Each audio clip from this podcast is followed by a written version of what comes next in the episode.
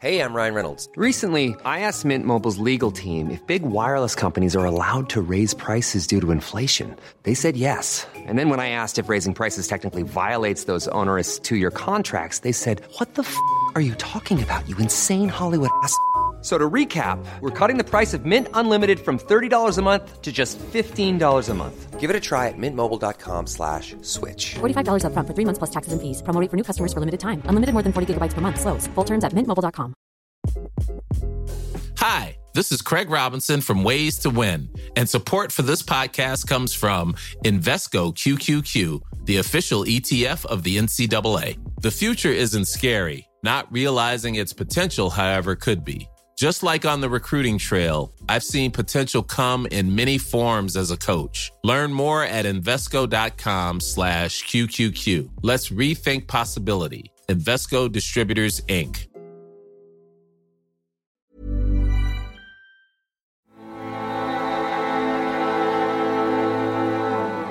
Gaza is under a complete siege. This little boy was pulled out alive, his face blackened. His rescuer rushes to his mother. But before she can embrace her boy, she passes out in a shock.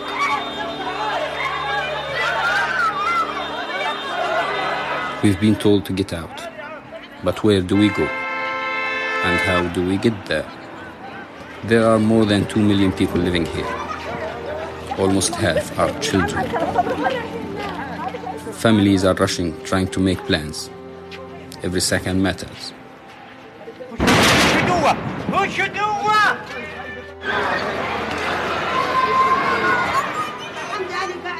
Kids fill the United Nations schools, but they do not go home when the day ends. Classrooms are now bedrooms. واحنا طالعين القصف صار الشوارع تطلع من العرب واليهود تفرض عليهم فصار الشوارع تنخبط عنا لقيت الاسعاف واحنا طالعين من الماء It seems as if they don't know what's happening. They do. Through the rubble, rescuers pull out a little girl.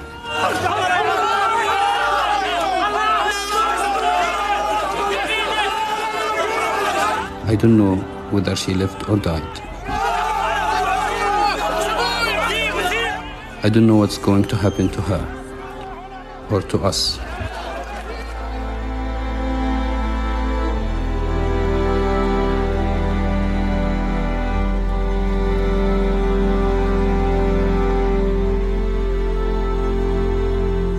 Welcome to Free State, everybody. Um, we are doing another episode this week because we feel we want to bring it up to date on what is happening in Israel um, and the latest developments uh, and getting deep into some other aspects of, of the war in the Middle East. Um, but before we do that, Joe, there's something you want to just acknowledge. No, just um, I want to say that this week, 30 years ago, one of the worst atrocities of the Troubles, the Shankill Volley, on a busy Shankill Road, Frizzell's fish shop, always bustling with customers. And uh, it was bombed by the IRA in the most atrocious act. And nine precious human lives were lost in that bomb. And uh, I just wanted, didn't want the week to pass without thinking of those people.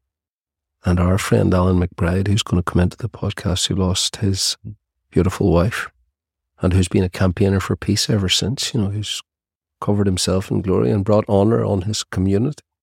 Uh, but I was struck by Gary Murray this week, whose beautiful sister Leanne was only 13 years old. 13 years old. What a waste. And he said this week, look, I'm so glad that no more people are being hurt. We, we can never get over this, but I'm so glad that other families will never have to go through what we went through. And uh,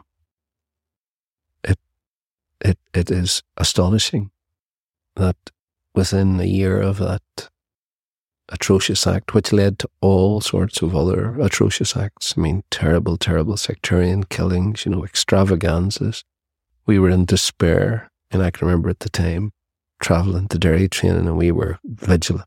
We were thinking, okay, you need to be careful, travel at the right time. If you can travel, if you can pick up the back of another car and drive with them, all those sorts of things. 1994, the first IRA ceasefire. And then by 1998, the complete final ceasefire. And a peace process that's been the envy of the world. The Shankill Road was crowded with the usual Saturday lunchtime shoppers. The bomb exploded without warning. It ripped through the fishmonger's shop and the building on either side. The shop is virtually demolished. Many passers by were caught up in the blast.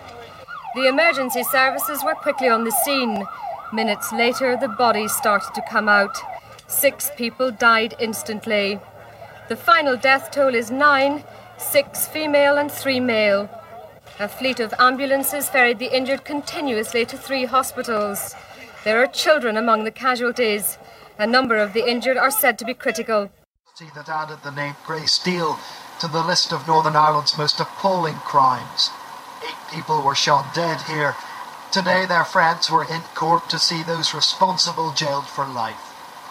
Only five of the 21 customers escaped injury as this man, Stephen Irwin, shouted trick or treat and then opened fire with an assault rifle. As he walked through the bar, he even took time to change magazines. He killed all eight victims. The other gunman was Jeffrey Deeney.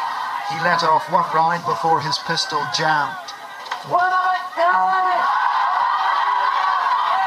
Torrens Knight was getaway driver after Greysteel and after the murders of four other men seven months earlier. Today he got 12 life sentences. The others were given eight life terms, one for each of the Greysteel victims.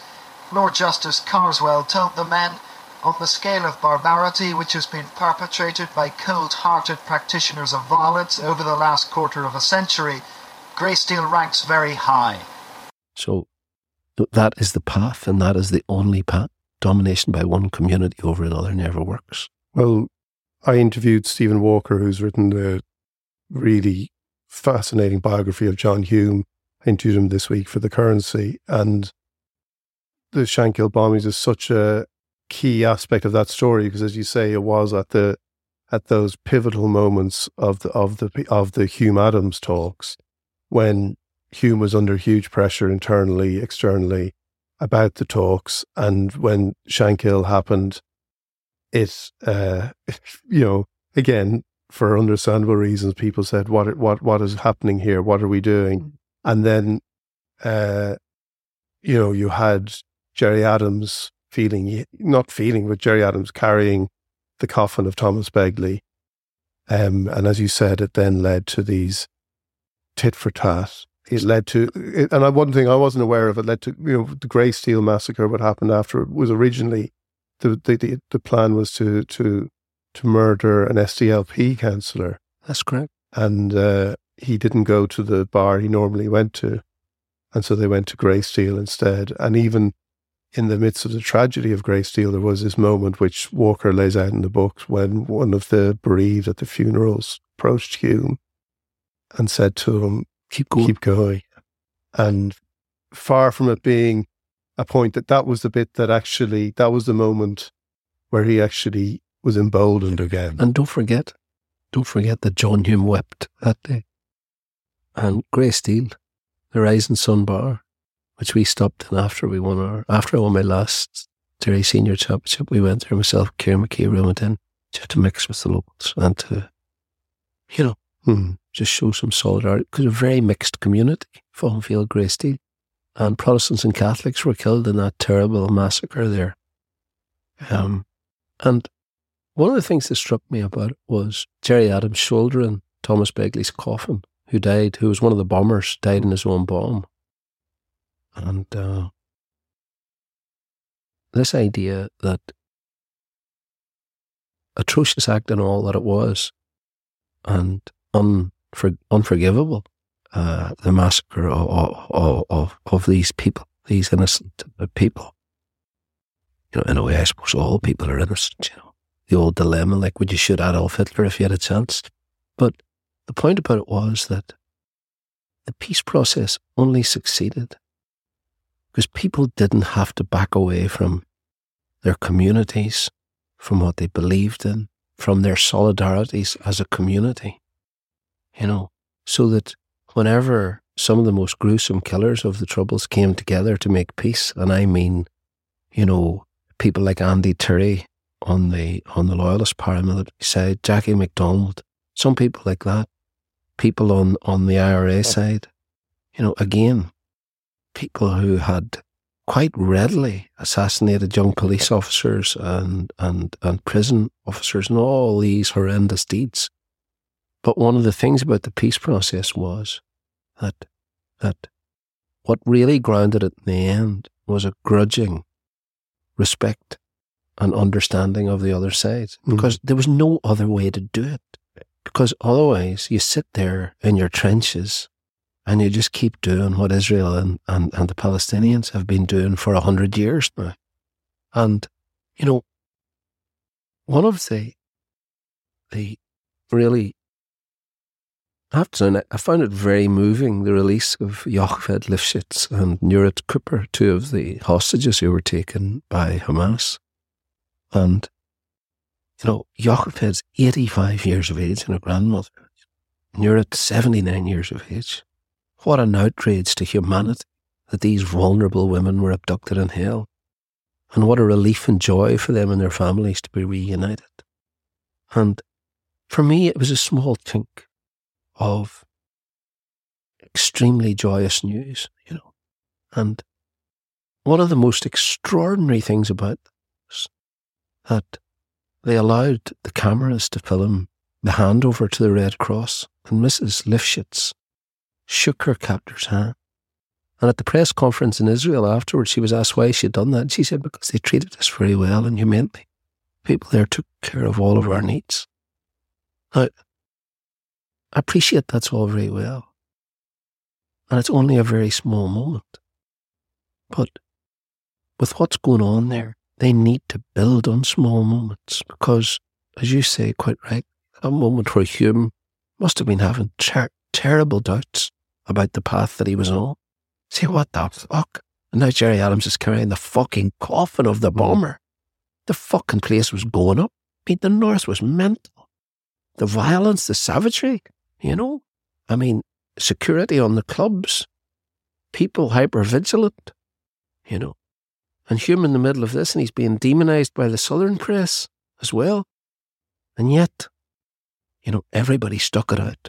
Everybody stuck it out. And as you quite rightly make the point, I think, well, you said this to me before, you had big personalities there who were great at dealing with other human beings, treating them with respect. You know, Bill Clinton, people like that. Bertie Ahern. I know Bertie has become a bit of a figure of fun, but he put in a big shift during the peace process and he was a classic wheeler dealer, and he was brilliant with people. I mean, Lord Trimble loved Bertie Ahern. I mean, Lord Trimble and Bertie Ahern got on like a house on fire, and Lord Trimble was an extremely difficult man, you know, a very intellectually gifted man. But as his own personal aide said, you know, he was he, he bristled, he was unapproachable, he was quite remote. But you had the right people, you know, and uh, he was he was a negotiator, and there was you know Hume was involved. Obviously, he was a huge never wavered from the vision he had. Not, not, for not not for I mean not for I'm just trying to say like 69, 68. He was saying exactly the same things in 69 as well, he, was, saying, he, was, he was saying in 1998. He was actually he wrote a piece for the Irish Times I think 1964 65 and it was you know almost he could have held up he could have he could have, he could have laminated yeah his his speech but a single transferable I mean, speech yeah yeah yeah yeah but but meanwhile, you know, the, the punishment of Gaza by this. But can we just one thing on the hostages as well? Like no, just on that because that was yeah. that was such a moving moment, and yet there are so many hostages still in Gaza, and that clearly, uh, if you're Israeli or if you're if you're part of the Jewish diaspora, that is that is is the thing, desperate, is desperate, desperate, desperate on, on, top of what happened I mean, on October seventh, uh, and, uh, uh, and we saw the videos of that as well, which were horrific. And Yocheved's husband, who's who's in his eighties, also. Mm. I mean, he's still being held captive. You know, so you know, our our our our, our, our thoughts, and, our thoughts, and our our our best wishes go out to these people. And without making too many parallels, that moment did remind me a bit of Gordon Wilson in Enniskillen as well. You know, that sense of somebody who has got an incredible uh, a capacity, and you know, a kind of an almost uh, preternatural capacity for. There's no, for there's no other way. but but it's very, at the same time, if you feel other things, it's also understandable, and you you know Yeah. that that's that's and that is what, uh, and that is the the tragedy of what's happening because you know what Hamas does, what the Israeli government do is is is inevitably just going to create more and more rage and more and More more more hatred. and that and you know and we've mentioned this before and you go into, I mean, a, a, Channel 4 team went into Gaza this week. I mean, not a single person was was not expressing full support for Hamas. yeah I mean, the the the the, the statistics: five thousand seven hundred and eighty-one Palestinians have been murdered now. Sixty percent of those are children and old people. This is mass murder of Mm. defenseless human beings, each one precious and unique. Twelve hospitals in Gaza now have been bombed. Twenty-six mosques. Twenty-six sacred mosques. Mm. You know, people's religion striking at the heart of their beliefs. Um, and you know, the forced evictions of Palestinians living in Israel by the IDF. We've seen some terrible pictures of that, albeit that the Israelis are really clamping down on foreign media now. And Haaretz this morning, I mean, I get Haaretz delivered every morning to my, my, iPhone. They're now accusing their own government. This is the Israeli paper of, of genocide. They're openly accusing them of that. I mean, we've seen this week on Channel 4 News assassinations by snipers of Palestinian te- teenagers captured on film. 500 people killed yesterday alone, most of them children and the elderly. Palestinian children are writing their names and dates of birth on their arms so they can be identified if they're murdered in the mix. Jesus Christ. You know, and, uh, you know, you see this footage this week on Sky News of entire families dead, just piled up on carts being pulled by donkeys. And, um, you know, the, uh, the, the propaganda alongside that is relentless and it does make you feel very, very dispirited that there would be any hope for people to come together. And we're going to come to talk about a very important aspect of all of this, which has been largely overlooked in the media. I mean, and it is, it's a gross contempt of human life, which is shame in Israel, because they're the powerful one. You know, it is incumbent upon them, you know, to say, well, look, we, uh, we are a very, very powerful state, very powerfully resourced. Instead, Netanyahu is going around, he was telling President Macron of France, Hamas are the new Nazis. I mean, just think about that one now. I Mm. mean, that the Nazis were hemmed into a ghetto, armed with crude weapons, no air force, no tanks, no warships, no airports, no trains, no infrastructure. Hitler wouldn't have got very far. You know, that the, that the Nazis were being sort of shot randomly and bombed at will. I mean, you might as well say the Jews in the Warsaw, Warsaw ghetto were the Nazis. But this is this propaganda world which puts everybody under huge pressure to follow a script. And, I mean, we've got to the stage now where everyone is an anti Semite unless they give Israel the green light to do whatever it wants. And now, Free State's coming under the microscope. Well, Uh, it's it's coming under uh, the microscope for disinformation. I think a video we put up on, on TikTok was reported um, uh, by unknown agents, um, unknown actors. You thought it was me. I was not thinking it was you, but we reported for You- You accused me of being a Zionist and reporting our own video. It's not me you accused you of being a Zionist. I'm trying to protect you from those allegations. But Um, But no, quite seriously, the, the, the video, which was hugely watched, was reported, uh, multiple reports of disinformation. So Dion lodged an appeal against that, and TikTok carefully reviewed the material and concluded that the material was factually accurate in every respect, insofar, insofar uh, as it was possible to verify that. So the video is back up again. But, I mean, I, I, I've been thinking so much about language and the importance of language and why all of the Israeli government officials, the Israeli ambassador here, for example, the, the Israeli second in command at the embassy here, they all use exactly the same scripts. A school here, a school in Israel is a Hamas base in Gaza. A hospital in Israel is a Hamas base in Gaza. A mosque is a Hamas base in Gaza. I mean, an ancient mosque was destroyed on Monday in an Israeli airstrike and 50 civilians were murdered. An apartment block in Israel is a Hamas base in Gaza. A car in Israel is a Hamas base in Gaza.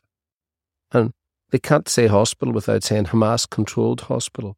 And now Ireland's being slammed for not supporting Israeli genocide. And they are enraged. I mean, our president has been attacked. He said Israel's creating a huge humanitarian crisis and that Israel's bombing of a civilian population and announcing it in advance that they were going to break international law, then to do so, has reduced the Geneva Convention to tatters, which is simply a statement of fact. And Dana Ehrlich, the ambassador, fucking dare she? She's here two months. She said she accused President Higgins, who for me is a fine, fine human being, of spreading misinformation. Said everything Israel is doing is in accordance with international law. You fucking couldn't make it up. And our priority has always been to ensure the fewest possible civilian casualties. Don't blame Israel, blame Hamas for this. And it's a stop technique. Don't answer any questions. Don't get drawn into logical discussion. Stick to the script. And I listened to her interviews on prime time and then on Pat Kenny a few days apart. Absolutely identical. She said that Irish people are being brainwashed by our media. Um, Pat Kenny said to her, Look, there's very little anti Semitism in Ireland. I'm not really aware of it. She strongly disagreed with that. When he asked her about the killing of thousands of innocent civilians, she said, I would like to direct that question to Hamas. They're the ones at fault. They've been planning this attack for so long. They're stockpiling rockets, building terror tunnels. If only they would have invested that money in stockpiling food for their people or water for their people. Why don't they take care of their people, these Nazis? I feel the pain of the people in Gaza because they didn't choose this. They're suffering from Hamas the same way we're suffering from Hamas. Hamas isn't in the West Bank, and Hamas only appeared in around about 2010 as a force. Why are we not talking about Hamas? Why do you keep talking about Israel? And then on prime time, she said exactly the same, almost word for word. I watched them one after the other and made notes. I don't want to bore everybody by going through them. And then you had a situation where the Israeli embassy, their second in command, accused Ireland, this is Adi Ophir Maoz, of funding Hamas tunnels in Gaza. Ireland! Now, this is because Ireland are sort of standing in solidarity with humanity. Uh, she she uh, said that the Irish government was responsible for funding Hamas terror tunnels.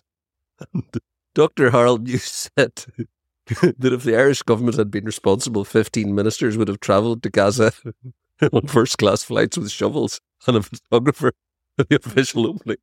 And the tunnels would never get made. but I mean, now the Israeli embassy is monitoring me. They're following me on social media. So the, the second in command, Adi Ofer Maoz, who's the one who made this tweet, Ireland is wondering who funded Hamas tunnels of terror. A short investigation direction, find demur, direct it to yourself. Voila. And it's the fucking contempt of it. The arrogance for a proper, sovereign, peaceful, democratic nation like Ireland, you know, where I'm very, very proud to be a part of. And it's the way they bully, you know, and they're used to treating anyone other than Jewish people in Israel with contempt. And I'm struck by a superb uh, documentary that you put me on to. Um, the Human Factor. The Human Factor, where Bill Clinton at that point, America were the only superpower. Don't forget, the Cold War came to an end in 1991, and now America are the only superpower. So America decides through, first of all, George Bush Sr., who, who was beaten by Clinton, Clinton's charisma, you know, that vast Clinton charisma, after one term. Uh, and Clinton meets Netanyahu. This is after the assassination of Rabin, and we'll come to all of that um, in the second part of this episode. And the negotiators, the American negotiators, all of whom were, were Jewish American, uh, uh, um, all lawyers, all stellar, you know, all, all the highest quality of person. And we urge anybody who's interested in the background to what's happening now to watch the documentary. But Clinton, uh, during his first meeting with Netanyahu, was berated by Netanyahu for half an hour and could hardly get a word in edgewise. And one of the negotiators said, when Clinton came out, he said, Who's the goddamn superpower? And it's the same as the ambassador attacking our president, you know, the, the second in command attacking our country. You know, uh, no one's allowed to suggest a peaceful solution or express compassion for the plight of people in Gaza. You know, and I mean, I'm now being followed by the embassy, you know, and I mean, look, whatever day, whatever day I'm in the hospital, Dion, and someone has pronged me with a poisoned umbrella and I'm lying there hooked up to a life support machine. I, I will. Uh, you'll, you'll know where to start. I will. I'll, I'll come and visit you. I'll. Uh, Yeah, and I'll, there's I'll somebody- wave at you from outside the. Yeah, and you get you get these you get these people. You know, there's somebody called Shahana Ashur who's absolutely attacking me. Now, you know, attacking me is. I mean, I I I, view that as entertainment. Calling me an anti-Semite, a Jew hater on social media, and Hamas lover, and all those sorts of things. And this is a very important part in what's happening. The police commissioner in Israel this week declared war. I'm reading from Haaretz, the Israel newspaper of record, on Voices of Dissent. The police have been ordered to forcibly prevent protests against the war in Gaza, okay, and against any expression of compassion for the people of Gaza. And he has actually proposed that the Parliament enact a law that anyone who protests in that way or evinces sympathy for, for Gaza should be deported to Gaza. I mean, it's like something. I mean, you, you, seen. And now, now, as Haaretz reported today, uh, you could be suspended from work or university, and an official warning has been sent out.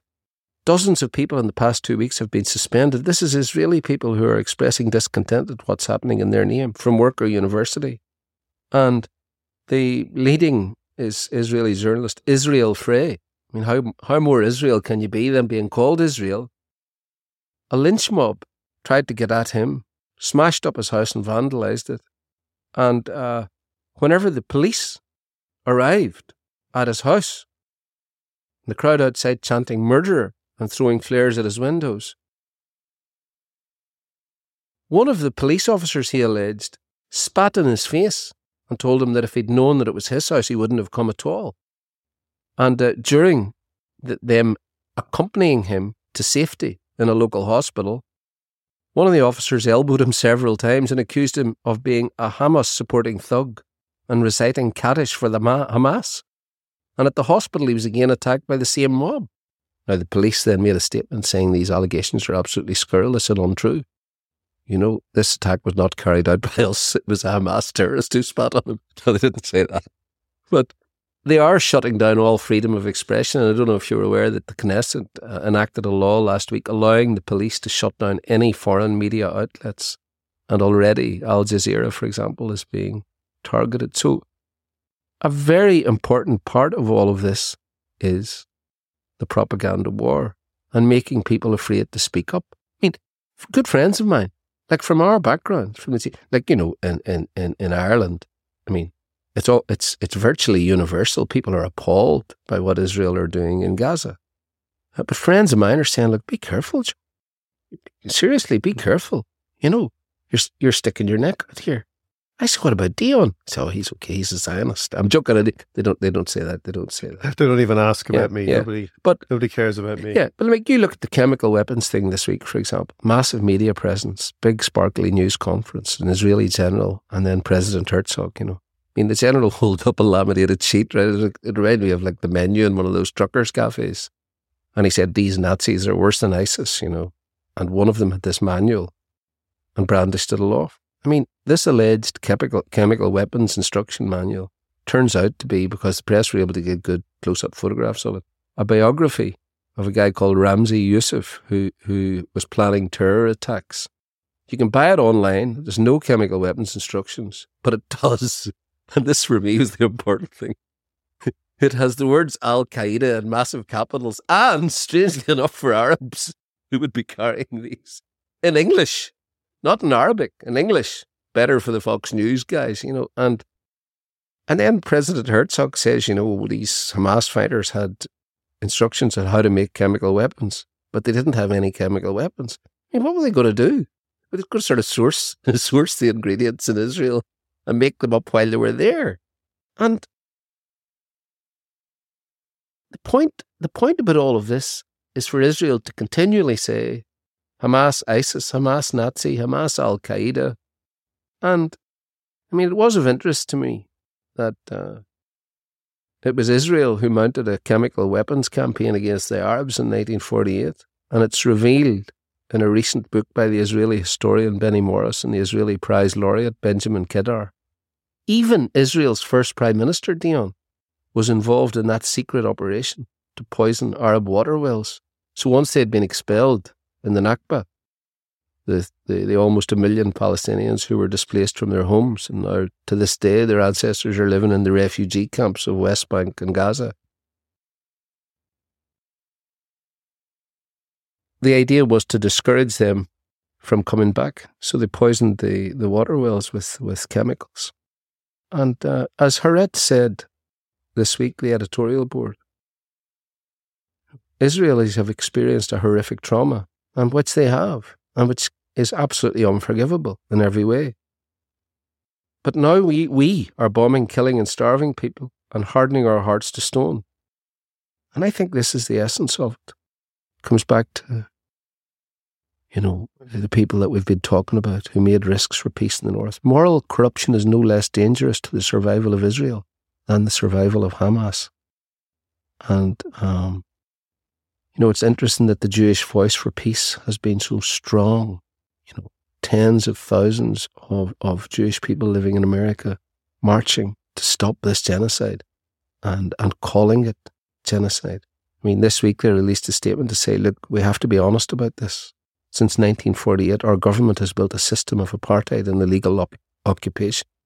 You know, we must build a world beyond this right wing Zionism. That means creating systems of safety through solidarity. We must stop the genocide in Gaza. But this horrific situation was only possible because of the groundwork laid by the Israeli state for 75 years.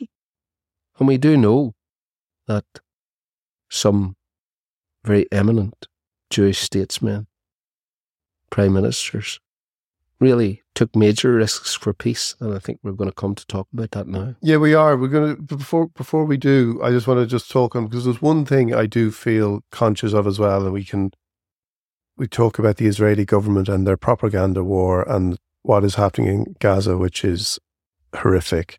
Um, and I'm also conscious, and I was struck, and I, I, I, I mentioned before, I have Jewish friends who are equally, as you as you say, as many Jewish people are, and most Jewish people are horrified by what's happening in Gaza and uh, and how the Israeli government is dealing with things. Yet they also feel this sense of kind of abandonment and and being alone. And uh, as a friend of mine put it to me, he said, "It's not it's not what you say sometimes. It's not it's what you don't say." And he did was he was talking he was talking he was talking to me actually. He was talking to me um, but I think he was making a more general point as well. And there was a, a piece um, in uh, the Times last week by Deborah Ross with the headline, As a secular Jew, I didn't feel I could comment on the war till now. And when we talk about Jewish r- response and protests about Gaza, I think it's also important, and, and we have done this, I feel. I think we have done this. We've we've talked about the the, the the barbarity and the savagery that Hamas have committed. But I think it's always important. But isn't it an interesting thing Can that, that point, everybody feels the need to keep emphasizing that? I mean, you No, can't no, you no. can't go onto the BBC or any news channel now, even though even though now the bodies are just piling up and we see this blitz on this defenceless public without saying, "Do you first condemn Hamas?" No, no, I'm not. I'm not Now, saying until you say that, I mean, the other day So in Parliament, Let me, let me make this point because that's not Right. what I'm saying. I'm saying I'm saying it's important that people who are feeling under under attack feel that they're that the assault on them is actually acknowledged and recognized. It's nothing to do, and I, I've seen it's nothing to do with it's nothing to do with creating a situation where the people of Gaza are are Hamas. You know, the like the Onion, um, the Onion headline, which which captured it perfectly. You know, the, this uh, uh, uh, child in Gaza fails to fails to condemn Hamas with his dying breath. You know that kind of ridiculous.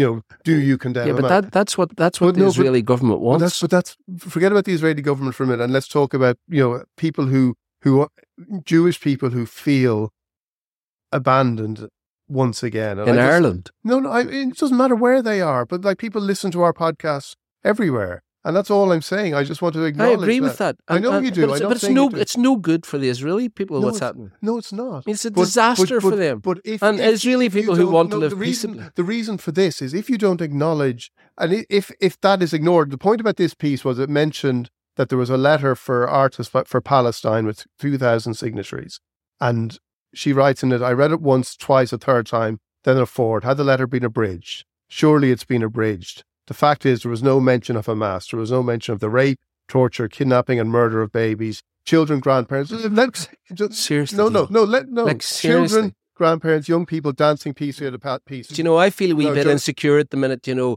But but but these people who are being fucking slaughtered with thousands and thousands of missiles and bombs, I think there's a fucking priority here. No, no, You know, I think we say first of all, look, you got to stop this fucking slaughter. But you- and this idea of teams, you know, like even President Biden talking about, oh, that's the other team. You know, as if it's a fucking game. It's not. And Joe, this idea this of, is- oh, you know what? Joe, I- th- hold on. I'm- let me finish this point. Honestly, let me finish this fucking point because that's not what it's about at all. It's about acknowledging that unless you actually acknowledge other people's suffering as well, this is not a boo. You can't turn on the fucking TV without it being acknowledged. No. From the start, that's the only thing that's why, been why, acknowledged. Why would that anger you? Why Here's, I'll tell you why it angers me. Why? Because it's there's a hierarchy of propaganda and a a hi- hierarchy. Sorry, you cannot now do it.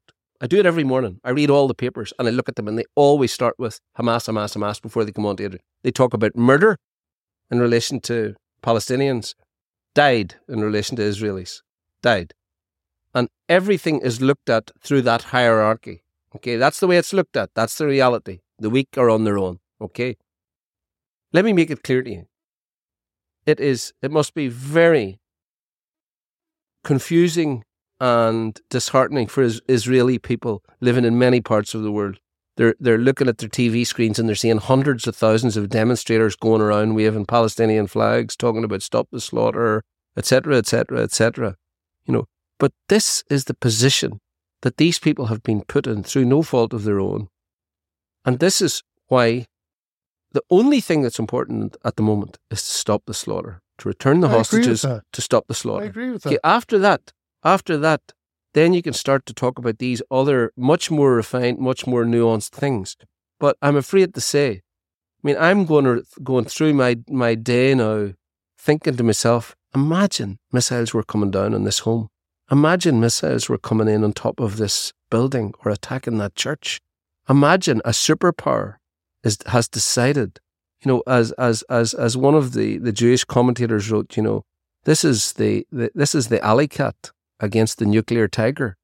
There's no doubt and about so- that. and no- so- there's no doubt. So, and- and- so uh, there's no point. There's no point in saying which is which is which has become the dominant theme. Yes, but yes, but yes. Okay, look, all these people are being killed. All these babies, entire families are being slaughtered. Yes, but don't forget what Hamas did on the seventh of No, because I'm not making no. that point, Joe. Because let me finish it. I'm not making that point because I still, even now, I, every time I read uh, the words "Israel has the right to defend itself," um, I wonder. I still don't know what that means, right? I- I get that. and I I, still don't understand, and I don't know what they're doing, how what they're doing here has anything. And like again, if you were going to defend yourself, the the first thing you would do is not apart from like if you want to separate out the absolute horror of what is happening in Gaza, for even uh, even in a, in a pragmatic way, the first thing you would you would do is not do what you're doing now because you're just going to. My wife said this to me today. You're going to perpetuate this crisis for a, for another generation. Correct. You know, I mean, another generation because we've had 20 years of of this, and we'll have another 20 we're, years we're, because we're, of we're of the- IRA, we're IRA, British government. You know, we're Thatcher hunger strikers. Yeah. We, we've been there and we've seen it, and I, Yeah. I've lived through it, and I've seen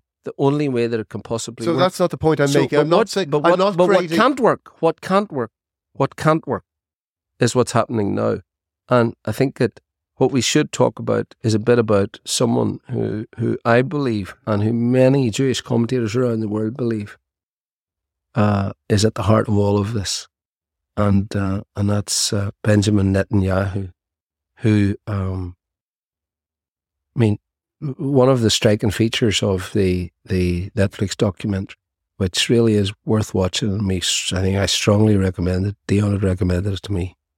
Is the fact that uh, Yitzhak Rabin, who had been a general in the in the Israel Defense Forces, and and who was not by any means a dove when it came to peace, had come to the the view, come to realization. Look, we must make peace with the Palestinians, and it's going to have to be an honourable peace, and we're going to have to we're going to have to make concessions to gain that peace, so that we can live together as two civilized states. And it was like Paisley and McGuinness coming together when himself and Yasser Arafat. And some of the details are extraordinary in the document. You know, Rabin saying, "Right, okay, I'll sign the peace agreement." But he's not to be wearing a uniform. And you got to, and there's to be no kissing. and there's to be no kissing. I'm, I'm not into the kissing. But how they developed such a powerful bond, and um, and how then, as the the sort of the the Shankill bomb style Greysteel massacre, the tit for tats were going on in the background. Netanyahu shamelessly harnessed that, railed against this peace process that uh, that was being very publicly played out by Rabin, who's a very courageous, honourable man. And ultimately, this led to, uh, and, and I think that the despair of the moment is so well captured in the documentary.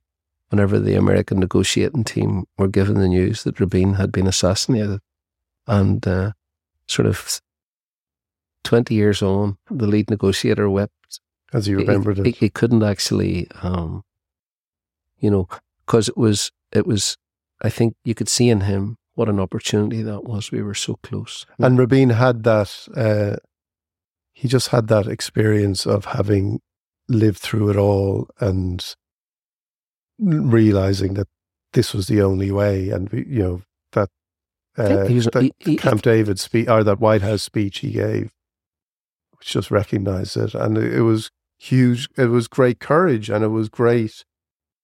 Um, and again, that personal, like there's so many wonderful moments in that documentary where there was a, a s- uh, an- a sticking point in negotiations that could only be solved by Rabin and Arafat to do with a police station, I think, at Ramallah. And uh, they had to heat the call, the negotiator had to call them out of a meeting with Bill Clinton. And uh, the uh, and Arafat said, they said, look, we've an issue here. And Arafat just, I think Arafat said, whatever the prime minister wants. That's and, right. And Rabin just said, you'll have your police station in Ramallah. Yeah. And it was solved immediately. And that, that sense of, and you know, that, that, that didn't come easily because you, as you say, it started with this, I won't, I don't want him to kiss me. They had to do a whole lot of, they had to, they had to drill, they had to drill Bill Clinton. one of one of the most hilarious parts of it, you know, obviously before it became so disastrous, and we'll talk about the the, the hand that Netanyahu played in that. Um, but one of the most, you know, enjoyable, and I have to say, I was, I was smiling watching it all was whenever the negotiating team were told, look, he he better not turn up in a uniform. He has to wear a suit. And so the negotiators, I think they sent they sent him to the, to I think Bill Clinton's tailor. He got a suit made, and when he went to the tailor, he said, as soon as he saw the sort of the suit, he said, under no circumstances, why. So they ended up they ended up putting him in a, safari. a Well, no, he ended up wearing a uniform, and then they saw. But they took, they stripped everything off it. Rabin, Rabin then saw him arriving and said, "What's that?" And they said, "It's." They just sort of said, "It's a safari suit," and he know, okay. Uh, I, but know- I again, think they stripped all the, the, the, the medals and stuff yeah, off it. But, but see, so- again, but very, very like the, uh, um, very like the Good Friday Agreement. There was so much, like, and it, it mirrors it so many ways. That sense of ambiguity about what they agreed Mm. as well, so that it could mean so much of what they agreed could mean, and you know, almost a safari suit is almost a metaphor for that. One man is wearing his, his military uh, attire. The other man says, "No, that's a safari suit," and they go, "Okay, fine." It's not Yeah. military; it's a safari suit, and that almost sums up yeah. how those negotiations had to move along in such uh, um, But but in- in but, such but, a- but, mo- but moving they were way. because in the end there was mutual respect between the men, and that that was that's that that was such a key thing. But Netanyahu, um, railed against this peace process, you know. Uh, and he actually, in a famous protest against it, because he was really inflaming the mob then, you know, he was doing the sort of the Ian Paisley thing. He walked behind Rabin's mock coffin, and Rabin was being called a Nazi. Posters were being held up with him dressed in Nazi uniform. And uh, then Rabin is assassinated at the last moment when everything looks on. And his widow squarely lays the blame at, at Netanyahu's feet. Tens of thousands crammed into the center of Jerusalem.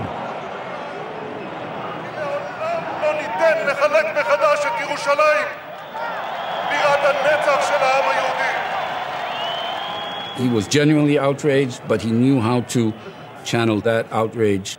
And that coincided with his uh, rise to power. In Netanyahu's conservative Likud party, there was concern about the growing tension in the crowds that night. There were moments when Netanyahu was advised that, you know, there are real nutcases in the national religious camp eh, that we see that we need to calm down, even gesturally.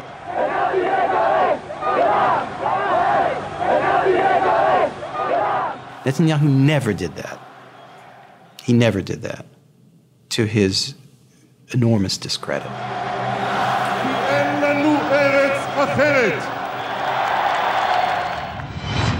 Night after night, the crowds massed across the street from Prime Minister Rabin's apartment in Tel Aviv. I'm there one Shabbat evening. We're talking. It's just the two of us. And there's a demonstration outside. And I said to him at the time, I said, Don't you worry about some of this? He goes, No. I mean, he was, it's not that he was, you know, it's not that he was completely dismissive of it, but he took it as kind of a given. He knew, in a sense, what was coming and simply accepted it. Then, as Rabin was leaving, that's him coming down the ramp. The man in the blue t shirt approached.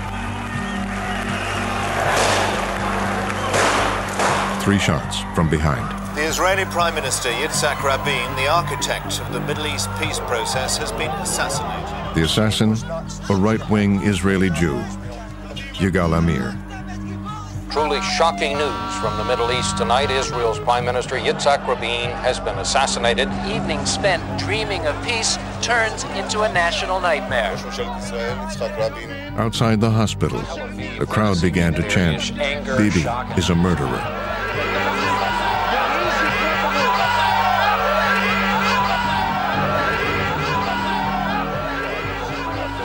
The sign says, Bibi, Rabin's blood is on your hands. An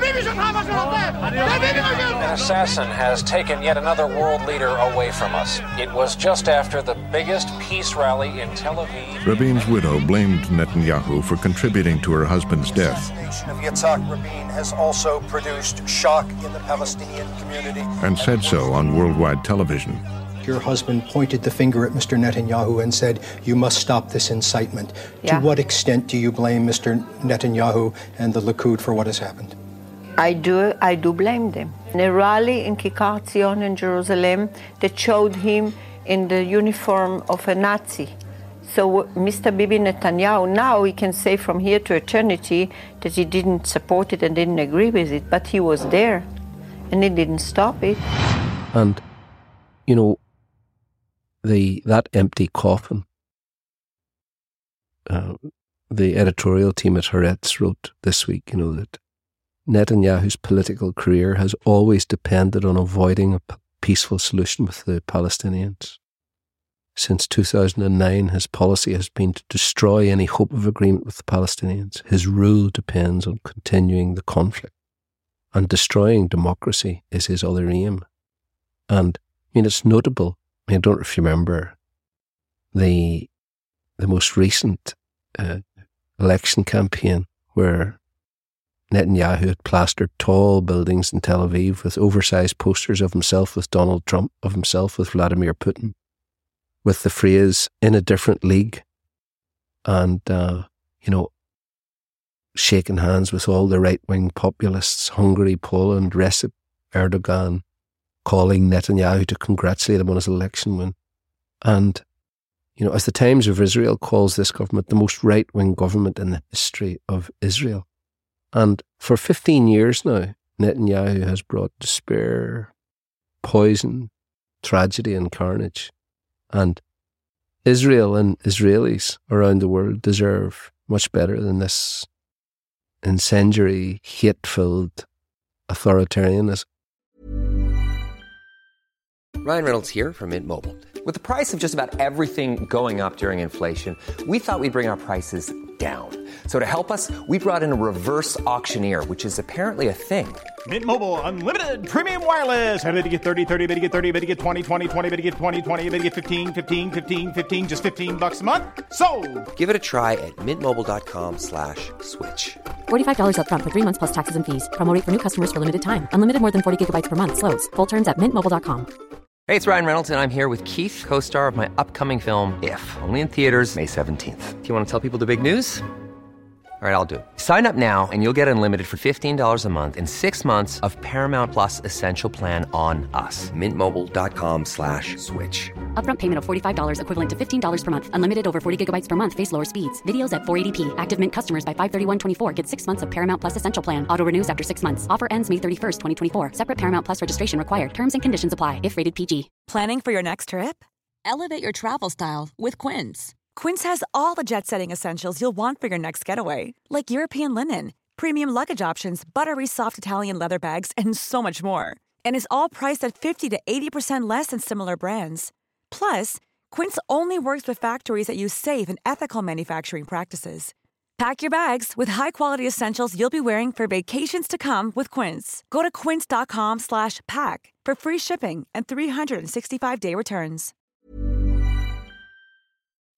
Well, you know, it starts, as you say, in that documentary, and uh, like that uh, right wing turn against Rabin following uh, Hamas suicide bomb in Tel Aviv. Yeah. Um, and, you know, it takes us right up to, you know, like Haaretz had a piece at the beginning of, of this week about uh, about Netanyahu and the uh, the um, the the brief history of the Netanyahu Hamas alliance. I mean, it's, And- it's, it's quite extraordinary. I think people would be shocked to see the extent of it, Dion. Well, it's it's amazing. Is it's, it says uh, um, it would be a mistake to assume that Netanyahu thought about the well-being of the poor and oppressed Gazans who are also victims of Hamas when allowing the transfer of funds. That's the funds from Qatar to Hamas. To Hamas, uh, some of which, as noted, didn't go to building infrastructure but rather mi- military armament. His goal was to hurt Abbas. That's the uh, Mahmoud, Mahmoud, Mahmoud Abbas. So just and prevent division of the land of Israel into two states. Yeah, to make to make it to make it relatively simple. Um, his policy since he returned as prime minister in two thousand and nine, and we'll go, we'll go through the evidence, has been to bolster the rule of Hamas in the Gaza Strip, and he has turned them from a terror organization into a semi-state body. And the reason for that, and it was a complete turnaround from the policy of his predecessor Ehud Olmert, who had worked to end the conflict through a peace treaty with the modest, the, the most moderate of all the Palestinian leaders, the Palestinian Authority President Mahmoud Abbas. And uh, so what happened then was he started releasing Palestinian prisoners. He allowed cash transfer, transfers. The Qatari envoy bringing suitcases filled with cash to Gaza to give to Hamas. And all of these developments created a really unholy alliance between this sort of fundamentalist terrorism exemplified by Hamas and preserving Netanyahu's rule. Because the whole point of it was that if the Palestinian Authority, the moderate Palestinian Authority, was going to be the most powerful political force for Palestinians, then there was every chance of a two state solution. And Netanyahu, you know, decided, okay, I'm going to strengthen the military arm of Hamas. And that started around about 2012. His nightmare would have been the collapse of the Hamas regime. And, uh, I mean, I just, it, it, it is extraordinary. I mean, I know we've both done a lot of research on this this week, knowing that we were going to talk about it. But, I mean, one of the proofs that's uh, discussed in all of the Israeli papers, you know, all of the, the good newspapers, uh, was during Operation Protective Edge, Ridge, and that was where the three um, Israeli teenagers had been abducted by Palestinian militants, and then Israel had gone in and smashed and destroyed and killed about 3,000 Palestinians. But at that time, Netanyahu leaked to the media the contents of a top secret presentation the military, military had made to the Security Cabinet, laying out the potential repercussions of conquering Gaza because the secret document said, Dion, look, this is going to cost the lives of hundreds, maybe thousands of soldiers, he knew when he put that out there that there would be great public resistance. Because what he didn't want was the army to go in and destroy Hamas. Yuval Diskin, the head of the Israeli Security Service between 2005 and 2011, he said in 2013, if we look at it over the years, the main person contributing to Hamas's strengthening has been Bibi Netanyahu, Imagine. And, you know, people will be shocked to, to, to learn these things. You know, the ex Prime Minister Ehud Barak, who, who, who, who features mm. in the mm. documentary in 2019, he told Army Radio that people who believe Netanyahu has no strategy are mistaken. His quote, his strategy is to keep Hamas alive and kicking, even at the price of abandoning the Israeli citizens of the South, because his entire strategy is based on weakening the Palestinian Authority. Hmm. Imagine. You know, and I mean, the, the ex IDF Chief of Staff Gadi Eisenkot in 2022, he said he told Maariv in January 22 Netanyahu, Netanyahu acted, quote, in total opposition to the national assessment of the Security Council, which determined there was a need to disconnect from the Palestinians and establish two states. And Israel then, under Netanyahu, moved in the exact opposite direction, the purpose being to weaken the Palestinian Authority and strengthen Hamas. Because in those conditions of war, there'd be no possibility of a two state solution. And Netanyahu was the warmonger who was perfectly the right man for this type of, of, of, of thing that's going on at the minute. I mean, Bezalel Smotrich, you know, who's now the finance minister, I mean, a genuine nut job, like a full on armor plated nut job. He, in 2015, said that Hamas is our greatest asset. He told the Knesset channel that, the, that Mahmoud Ab- Abbas and the Palestinian Authority is our worst nightmare. Now, he's a settler in the Israeli occupied West Bank. Would he hear this, Charmer? He, he, he's a full extremist, like, and a full homophobe. He told the Times of, Inter- of, of Israel this year my voters don't care if I'm a homophobe, racist, or fascist. I'm a homophobe, but I do have limits. I wouldn't stone a gay to death. Jesus fuck. Right? I wish he'd probably just bomb them from a safe distance. And he, he famously, I don't know if you know this, but he organised anti gay parades through Jerusalem where he and his cohorts marched through the city with goats and donkeys to highlight what they said were the unnatural practices of, of these homosexual deviants. I mean, he, he said, he said, did he this year? His wife was given birth at a ward, but when he discovered that one of the women in the ward was Palestinian, he took her out of the ward. There was a big controversy over it. You know, he wouldn't let her be in the same ward. And he said, Well, it's natural. My wife will not be lying next to someone who just gave birth to a baby who might want to murder her baby in another 20 years. I mean, it's the sort of fucking nut jobs that you're talking about. Like, um, well, it's uh, again, it does just illustrate the like that that uh, impossible death grip and spiral of of extremism because Netanyahu is doing exactly what Hamas. The, again, we've talked about this. Nobody, um, they, he he is doing exactly what you would want them to do. And when you say he's everything, everything he's done in, while he's been in power has strengthened Hamas. Uh, what we are watching now again is going to strengthen Hamas, make it harder for the moderates, um, and make it a, a more difficult situation. And you know, if you if you Yeah. watch that documentary, the tragedy is that there are people there who say now there is no, and this is what this is where, Yeah, where and do- this is where- where, this is where do we start now, This is where this is where we we were before before October seventh as well, in the sense that you know Saudi Arabia, the the Arab countries around the Middle East had given up on Palestine. They were normalizing relationships with Israel, um, and that is a direct consequence of the unraveling. And the unraveling came in in two thousand two with with you know it's a documentary says when Yasser Arafat didn't sign this deal, which made huge demands on him. Made made really, as I said, you know he would have had to agree to things, and this was a final agreement. It wasn't. It was Mm. again. It was Although the is agreed. negotiators in that case, I think the negotiators, it comes across very clearly, had great regrets because Yeah.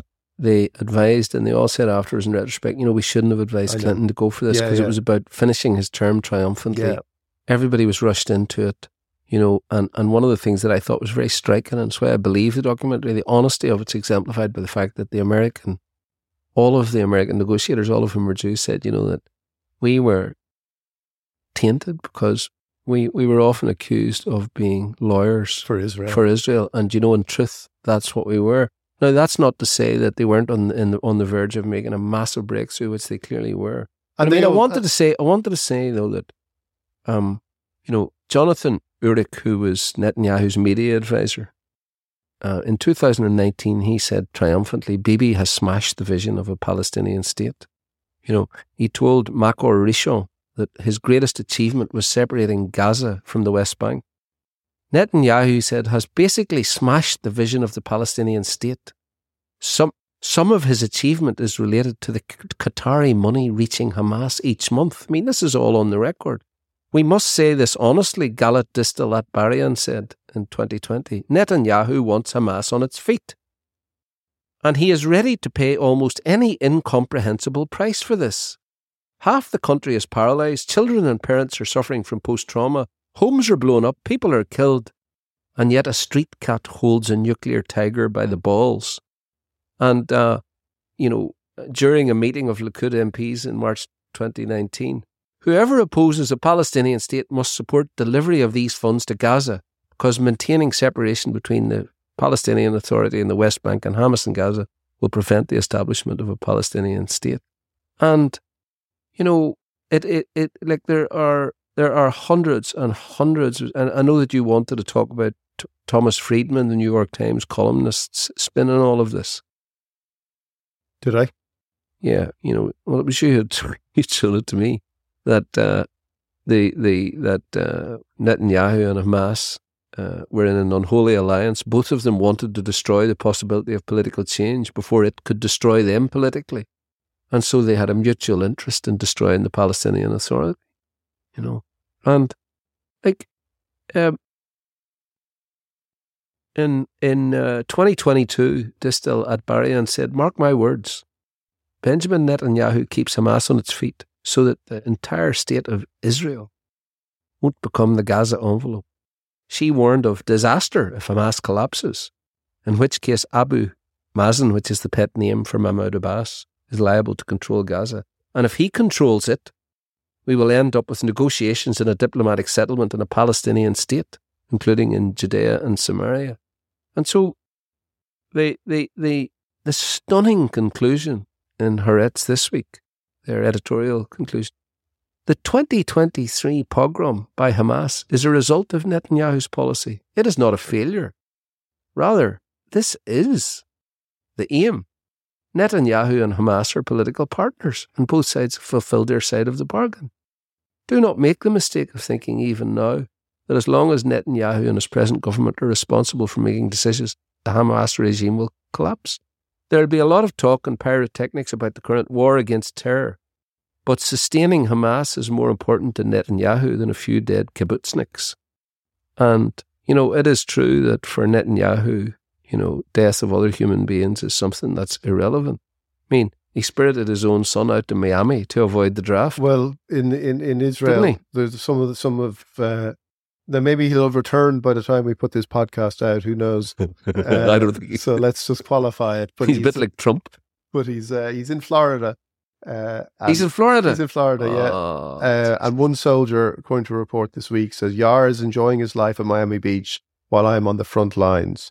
Uh, and he's been accused of abandoning his country because, you know, after October 7th, um, lots of people have returned to fight, you know, to, to, defend Israel as they see it. And, uh, but the one thing that struck me, and again, this, this is, um, this is, uh, this kind of gets to the heart of that sort of Netanyahu worldview, as and he seems to have inherited it. Uh, is that he said Yair moved to the United States? This report says after This is- this is the young boy? yeah, a controversy about his social media activity. The prime minister's son caused public outcry after he called the hundreds of thousands of Israelis demonstrating against the government's judici- judicial reforms terrorists, and th- they were terrorists hmm. as well, and accused the United States of funding the unrest. Now, we would most people would have seen those massive protests from people. Uh, yeah, whenever whenever year. Netanyahu was trying to, to, to, to control the Supreme Yeah, Court in Israel yeah. and put it under his essentially his control, And again, a bit like what Trump has been sort of attempting yeah, to do and in again, America we did mention this. success. this. This is one of the things about Israel that there is. We talked about it when we both visited there. Um, sadly, I feel we may not never we may never be allowed To where? to Israel. I don't. Ah, I don't think we'll ever be allowed to go back. Don't don't say that. But when we went there, there's that sent. There is that great. I've, just, I've got this image ever since you put it in my mind earlier before the podcast of me, you know, hooked up to a life support machine. And I'm saying, we have CCTV footage of something, someone appearing to touch his thigh with an umbrella. But a man approached us On to a say, cobble as we were walking in here today. A man approached us to uh, to uh, tell us how much he loved the podcast. But he was. I did note that he was carrying an umbrella, and I, f- I Oh, kind I- of oh, fl- I- oh, I I- flinched for a second. I was wondering why you flinched at Yeah, yeah. I just thought, Yeah. you know, I was thinking, you know, Yeah. we'll never say. You but anyway, he's he's uh yeah he's in Florida anyway. See, the, the, the bottom line, as we know from the North, is that, you know, everyone has to make concessions. Everyone has to be treated like a human being, you know. And, you know, this, this satanic orgy of destroying uh, Gaza and, and, and, and the, the fact that shame has had to be suspended to allow that to happen, you know, and that Joe Biden can talk about this, you know, as if it's American football, you know, that's the other team. But the struggle for the Palestinian people is not going to end, whatever happens. And all that's happening now is that resentment and hatred and a bloodlust has been passed down through these generations. You know, 500 people murdered yesterday. You know, almost 6,000 people murdered while we're sitting down. 6,000 people murdered in Palestine. And all that is happening is that that sense of revenge and hopelessness together combines to ensure that the people of Israel are never going to be safe. And as this continues, you know, I ask the question, what is the point? You know, in another, okay, you know, their, their Iron Dome and their defenses will hold up for another six months. Then there's going to be a, a suicide bomb. You know, another family are going to be, are going to be, you know, uh, left distraught and bereft. And, and, and, and this circle just continues, you know, like the idea that I have about the world in general, you know, and I have this about everyone, is that human life is sacred, precious, you know, and I went into the law. It's a very, I think, noble idea that every person deserves to be treated with respect. There's no difference between a Palestinian child, an Israeli child, a Catholic child in the North, a Republican child the law. That's all the fucking same, you know, and Palestinian freedom and self determination are the only way for Israel itself to live as a civilized nation instead of living now as they are uh, as as a bullying superpower who who who who are attempting to achieve complete dominance over over another people by sheer brute force because we know that all of these empires that tried to do that the Roman Empire the Nazis the British Empire sooner or later sooner or later they all lost they all crumbled you know even the great American Empire couldn't couldn't couldn't destroy the natives in Vietnam. You know, the Viet Cong kicked their asses. You know, and and uh, and being humane is hard work, and especially when you talk about, Dion, quite rightly, the deep memories of the people in the Middle East now, you know, this curse and this endless cycle of violence. But remaining huma- humane in the face of terrible cruelty is far more difficult. And that's a massive challenge for the people of Israel, you know, because it's the easiest thing in the world to say, look, we have a very powerful military and we suffered terrible slaughter, you know, our elderly people were taken as hostages, you know, who couldn't feel revulsion at that? Who couldn't feel rage? And the easy solution is to say, let's fucking bomb these motherfuckers out of existence. What's much more difficult is to say, look, what Rabin did, we need to extend, extend the hand of friendship. We need to start treating these people as human beings, not as animals, because the more we treat them as animals, the more that's how they're going to behave, the more they're going to feel hopeless and say, there's nothing else for it. Okay, give me the suicide bomb. I'll drive into the crowded square. I'll I'll I'll allow my life to to to to, to be taken in this greater cause. Fucking mental is all of this, and that's the sort of shit we were doing in the north up until 1998. It's very natural to have that desire to take revenge, to blame everyone on the other side, to drop thousands of bombs on them, erase them from the face of the earth. But I mean, it's, it's, it's, it's not going to work. There's an extraordinary film that came out a number of years ago called The Gatekeepers about the men, interviews with the men who headed Shin Bet, the Israeli security, security service, security service. And, you know, they all went on, on, on, not all of them, they, many of them went on voyages of, you know, re- reaching a point where they realized the futility of this. But there's a very striking comment from one of them very early on in, in the film where they, where he says uh, those split second decisions when you're when you're moments when they're deciding what to do in a military operation, and uh, and he says this thing. He says doing sometimes doing nothing. Again, he says this thing. You would think not not acting is the easier thing to do, but often it isn't. Often not acting, as, as you say, when you have all this this might and power, you feel you have to use it, and and yet it just uh, especially I think especially I think Dion when when you can do it at the flick of a switch. Yeah. When you can say, okay, look, we've got our F-16s, you know, we've got our our state of the art American sort of systems where we can sit remotely, we can send in drones.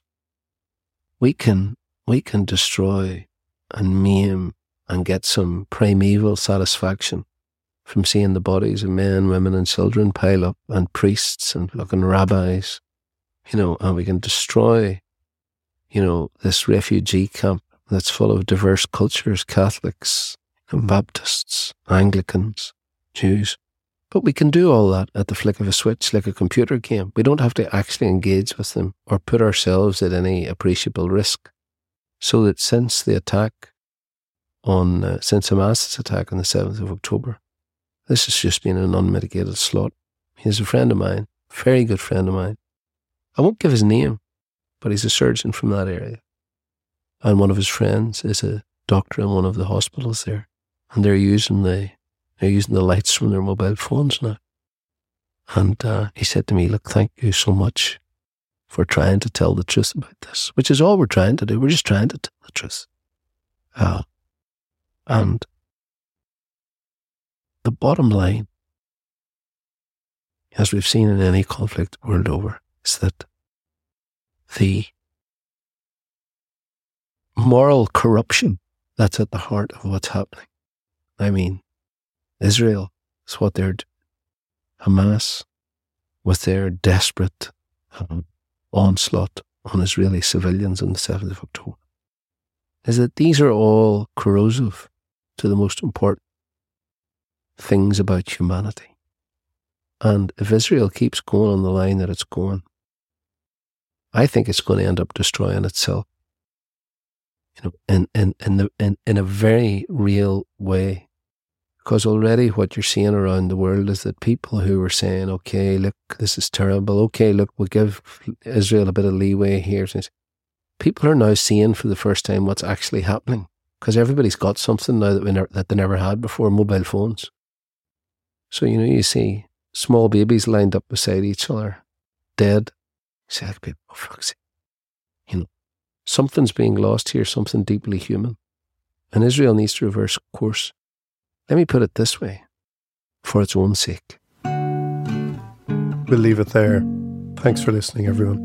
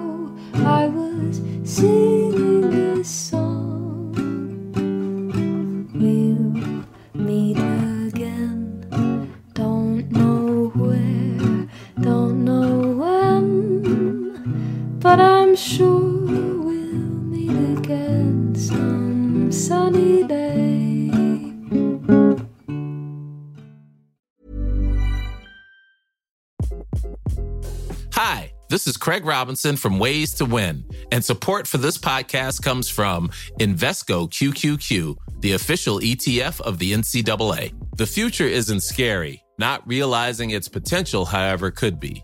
Just like on the recruiting trail, I've seen potential come in many forms as a coach. Learn more at Invesco.com slash QQQ. Let's rethink possibility. Invesco Distributors, Inc. Planning for your next trip? Elevate your travel style with Quince. Quince has all the jet setting essentials you'll want for your next getaway, like European linen, premium luggage options, buttery soft Italian leather bags, and so much more. And is all priced at 50 to 80% less than similar brands. Plus, Quince only works with factories that use safe and ethical manufacturing practices. Pack your bags with high-quality essentials you'll be wearing for vacations to come with Quince. Go to quince.com/pack for free shipping and 365-day returns.